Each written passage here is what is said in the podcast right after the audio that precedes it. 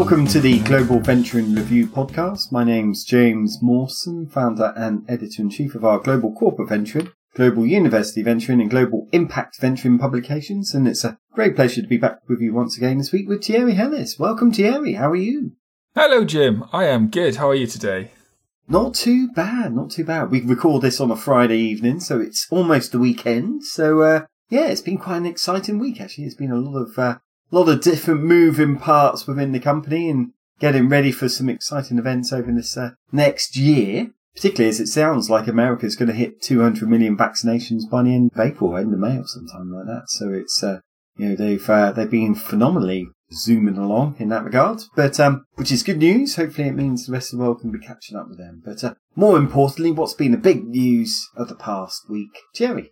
Well, the big news is definitely some really big news today. On-demand consumer product delivery service GoPuff has experienced some major league growth of late, and it secured $1.15 billion from investors, including SoftBank Vision Fund One, in a round lifting its valuation from $3.9 billion to $8.9 billion.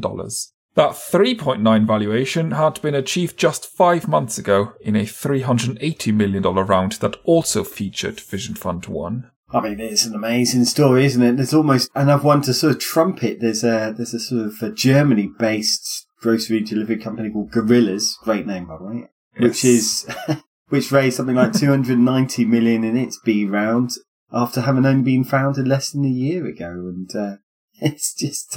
It is a phenomenal growth in things around the consumer products and, delivery piece, taking stuff to the final mile, which kind of makes sense in some ways, given, a lot of countries, including Germany, is still sort of heavily locked down. So it's harder for people to get to the shops and all the rest of it. But still, you've got to be sort of eyes wide open at that, given that there are already a number of grocery delivery companies such as Deliveroo and Uber Eats and the rest of them that have been on stonking valuation. So somehow I suspect there will be some consolidation to happen in these sorts of areas, but not just yet, it seems.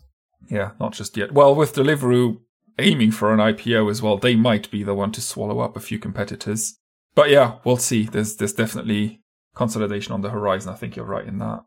Well, also consolidation, if you can call it that, is a reverse merger. The biggest one that's just been announced recently has been content monetization software provider IronSource, which is merging with a SPAC called Toma Bravo Advantage at an $11.1 billion pro forma equity. IronSource's valuation was reportedly not much larger than just $1 billion in its last round, less than 18 months ago.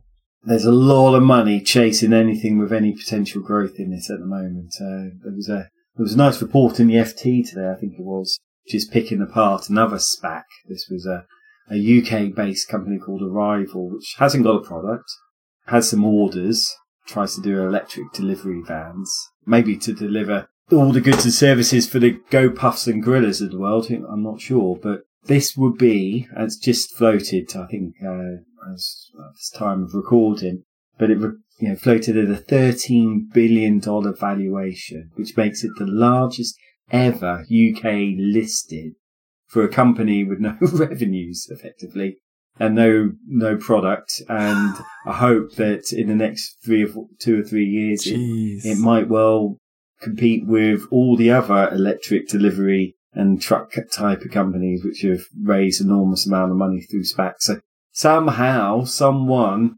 won't necessarily get all of the returns that they wanted from some of these SPACs. Obviously, I'm sure IronSource is a great company, and but just the sort of the eye-watering increase in valuations for a whole host of different companies really does catch the attention that we are in. Phenomenal frothy times. Hopefully it lasts, obviously, in some ways. These are good companies trying to do good things, but it is a ramp up of almost dot-com proportions 20 odd years ago. I didn't think I'd see anything like that again, having been through the first dot-com bubble. I didn't think we would see quite this again, but it does seem to be around, put it that way. The phenomenal amounts of liquidity flowing just because we're in a zero interest world And so the money has to flow somewhere, and there's record-breaking amounts of money being created. Somewhere or other, if you've got anything that shows growth. By the way, I think we're worth about $12 billion, Thierry, given our growth projections ourselves. Yeah, nice. So if anyone's got a few billion that want to put our way, then I'm sure we can justify, because at least we've got some products and do a service at the moment. Well, yes, that is true. We are a company with a track record, a decade-long track record, and we have products and services. And if you're, a few $1 billion, I'd hire another reporter with that, or two. Well, I think so. I mean, given the value that you do, Thierry, I mean, I'm sure you're worth $1 billion by yourself. Yeah. I am not going to say no to that, so... Moving on to funds, Japan-based medical supplies vendor Medipal Holdings has partnered SBI Investment, which is an investment subsidiary of financial services firm SBI Holdings, to form a 10 billion yen or $92 million corporate venture capital vehicle.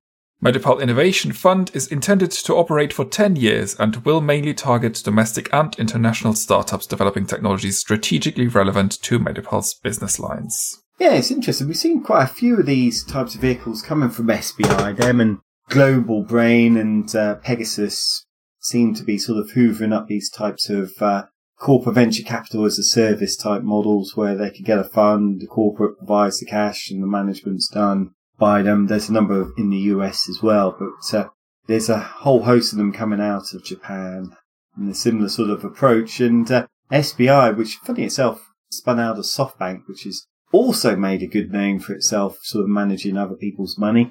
It's a really interesting approach. I've not necessarily seen SBI, which is traditionally focused more on, as you say, financial services, fintech stuff, go into sort of medical supplies. But there's obviously an interesting sort of degree of sort of support, and in terms of management, how this will be done, whether it's the management's more terms of identifying options from Medipal and then SBI bringing in some more the sort of financial rigor of being able to select some, but I'll be interested to know more about how that partnership works. And but it's obviously two great firms coming together to form quite an interesting CVC fund. So congrats!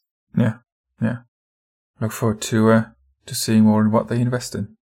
Well, this week's crossover deal between the university and corporate venturing worlds is an interesting beast as well. Evidation Health, which is a US-based health data analysis provider, has picked up $153 million in a Series E round co-led by Kaiser Permanente's Group Trust.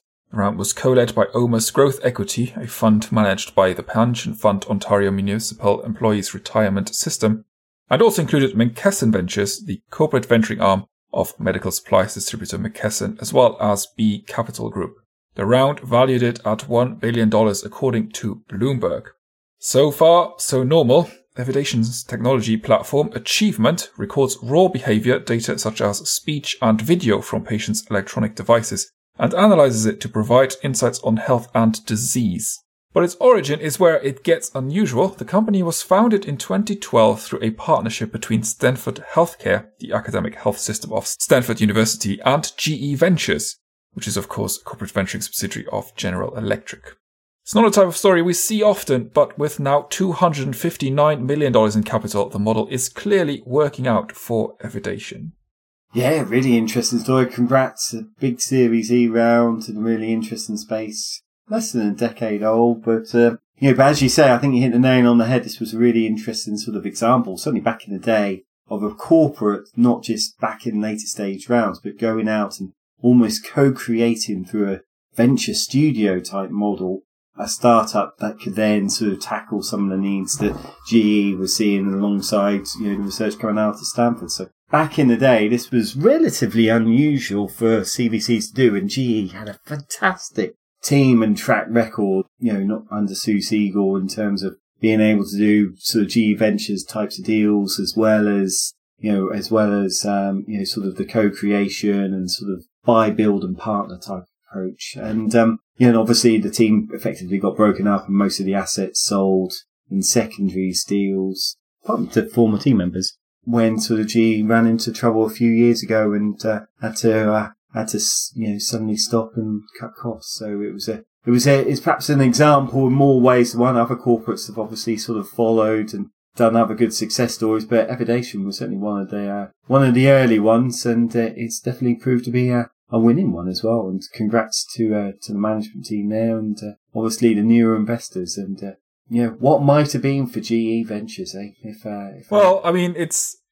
It's worked out for pretty much all the team members. They've all landed on their feet, and I know Sue Siegel's now chairwoman of the engine at MIT and Harvard, so she's definitely still involved in the ecosystem as well, closer to the university ecosystem than she was before. She's on a number of public boards as well, and yes, rises among the stuff.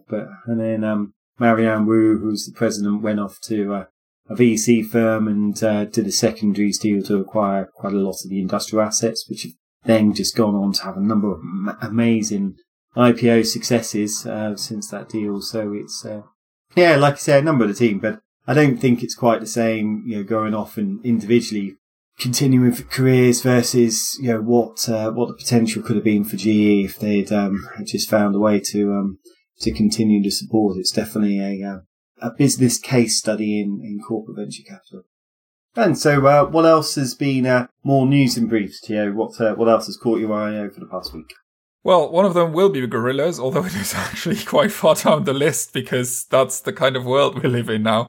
Data Miner has closed a $475 million funding round that hiked its valuation to $4.1 billion. The company, which counts Credit Suisse Next Investors as an earlier backer, provides software that pulls information from a range of public sources to detect events and track trends in real time, and will put the proceeds from the round into international customer acquisition. China-based CassiCloud provides production automation software for the aerospace industry and has secured $404 million in funding, becoming the latest automation technology provider to raise big money in the wake of several robotic process automation-focused companies over the past year. Its earlier investors include China Aerospace Science and Industry Corporation, but the latest round was co-led by China Merchants Capital, ICBC Capital, and Shenzhen Capital. And sports memorabilia retailer Fanatics has pulled in $320 million through a round that doubled its valuation to $12.8 billion in the space of 7 months. SoftBank is also among Fanatics' investors, as is Alibaba, and the latest round included Major League Baseball, Fidelity Investments, Franklin Templeton, Neuberger Berman, Silver Lake, and Thrive Capital. It came as the company undertakes a growth push centered on China. And crypto wallet and exchange operator Blockchain.com is growing even faster and has secured $300 million in Series C funding at a $5.2 billion valuation, roughly 5 weeks. That is 5 weeks after a $120 million Series B round valuing it at $3 billion. GVA and Access Industries were among the participants in the latter round, with GV having been an investor in the company since 2017. And Airwallex is the creator of a cloud software platform that helps businesses expand globally by coordinating finance activities across multiple currencies. It's raised $100 million from investors including ANZ Bank's ANZ Ventures vehicle to increase its Series D round to $300 million. The extension represents the third tranche of the round, with Tencent and Salesforce Ventures among the earlier backers. Airwallex is now valued at $2.6 billion. And if grocery delivery services like Instacart have experienced considerable growth during the coronavirus pandemic, Germany-based Gorillas almost makes that growth look lazy. The company was founded less than a year ago, as you just said, Jim, but has just secured $290 million in a Series B featuring Tencent that valued it above $1 billion. That makes Gorillas, by its reckoning, the quickest European startup ever to exceed $1 billion valuation. Its service is currently available in just 13 European cities.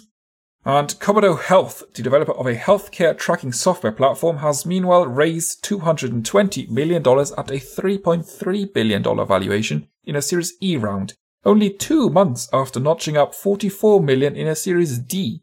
That Series D included long-term corporate investor McKesson Ventures, and it's now secured a total of $314 million in just 14 months. Funds, we have one more, also from Japan. Japan-based financial services firm Juroku Bank has formed a venture capital unit dubbed Nobunaga Capital Village and a startup accelerator called Juroku Bank Accelerator 2021. Nobunaga Capital Village will be launched next month with 4.5 billion yen, that's about $41.2 million, of capital across two vehicles, and will target developers of fintech and local economy revitalization projects, focusing on the Chubu region where the bank is headquartered.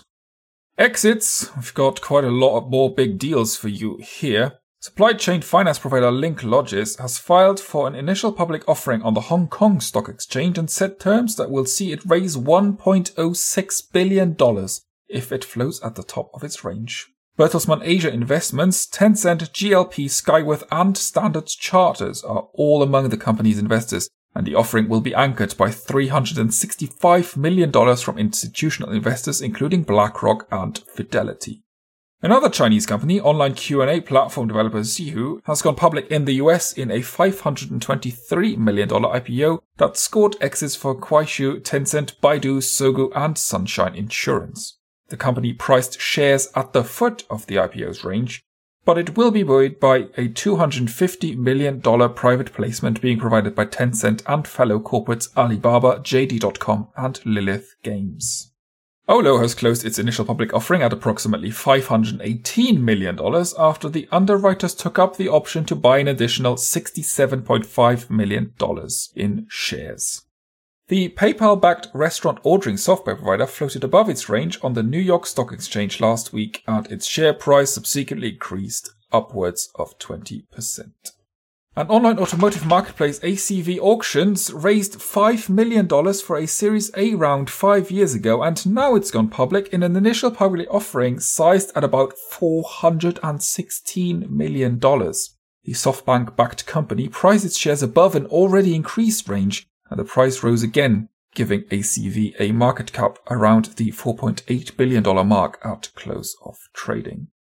And Rockley Photonics, a silicon photonic chipmaker that counts Applied Materials and Heng Tong Optic Electric among its investors, is set to list through a reverse takeover with SPAC called SC Help Corp at a $1.2 billion post-merger valuation.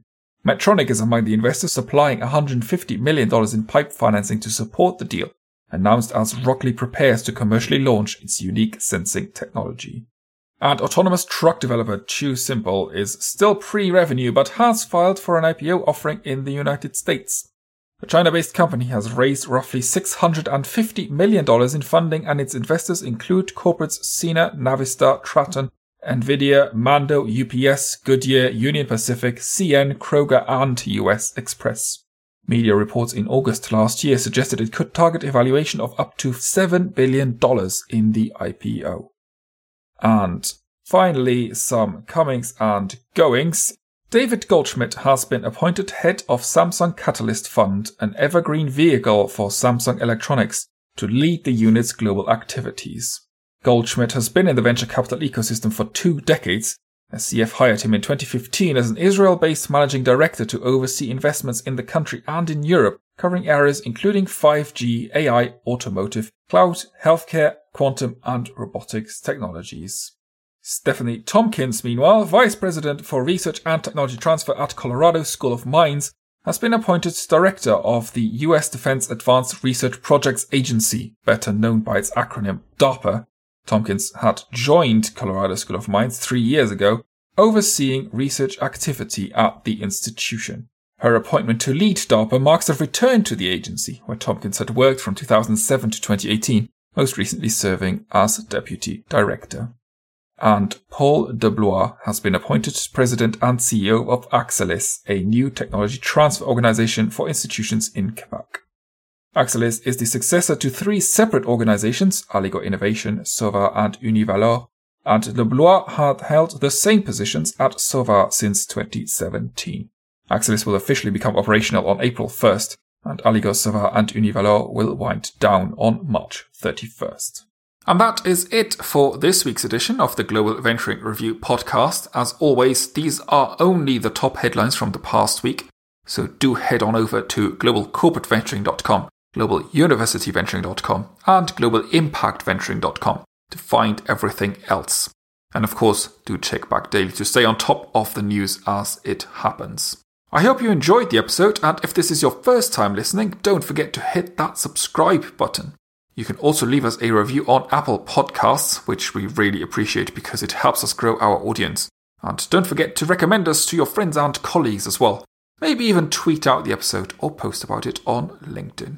Keep an eye out too on Wednesdays for our leadership series where we talk with thought leaders from all over the world to find out more about how they are supporting the innovation ecosystem. If you have any feedback, comments, questions, you can email me at thehelles@globaluniversityventuring.com. That's thehelles@globaluniversityventuring.com. You can also tweet us at GCVenturing or GUVenturing. My name is Thierry Helles. My co-host is Editor-in-Chief James Mawson. Our sound engineer is Mark Chatterley from In Ear Production. Do check him out on inearproduction.com for all your podcasting needs. Our intro music is by Kevin MacLeod under a Creative Commons license. We'll be back with more news next Monday. Have a productive week, everyone. Goodbye.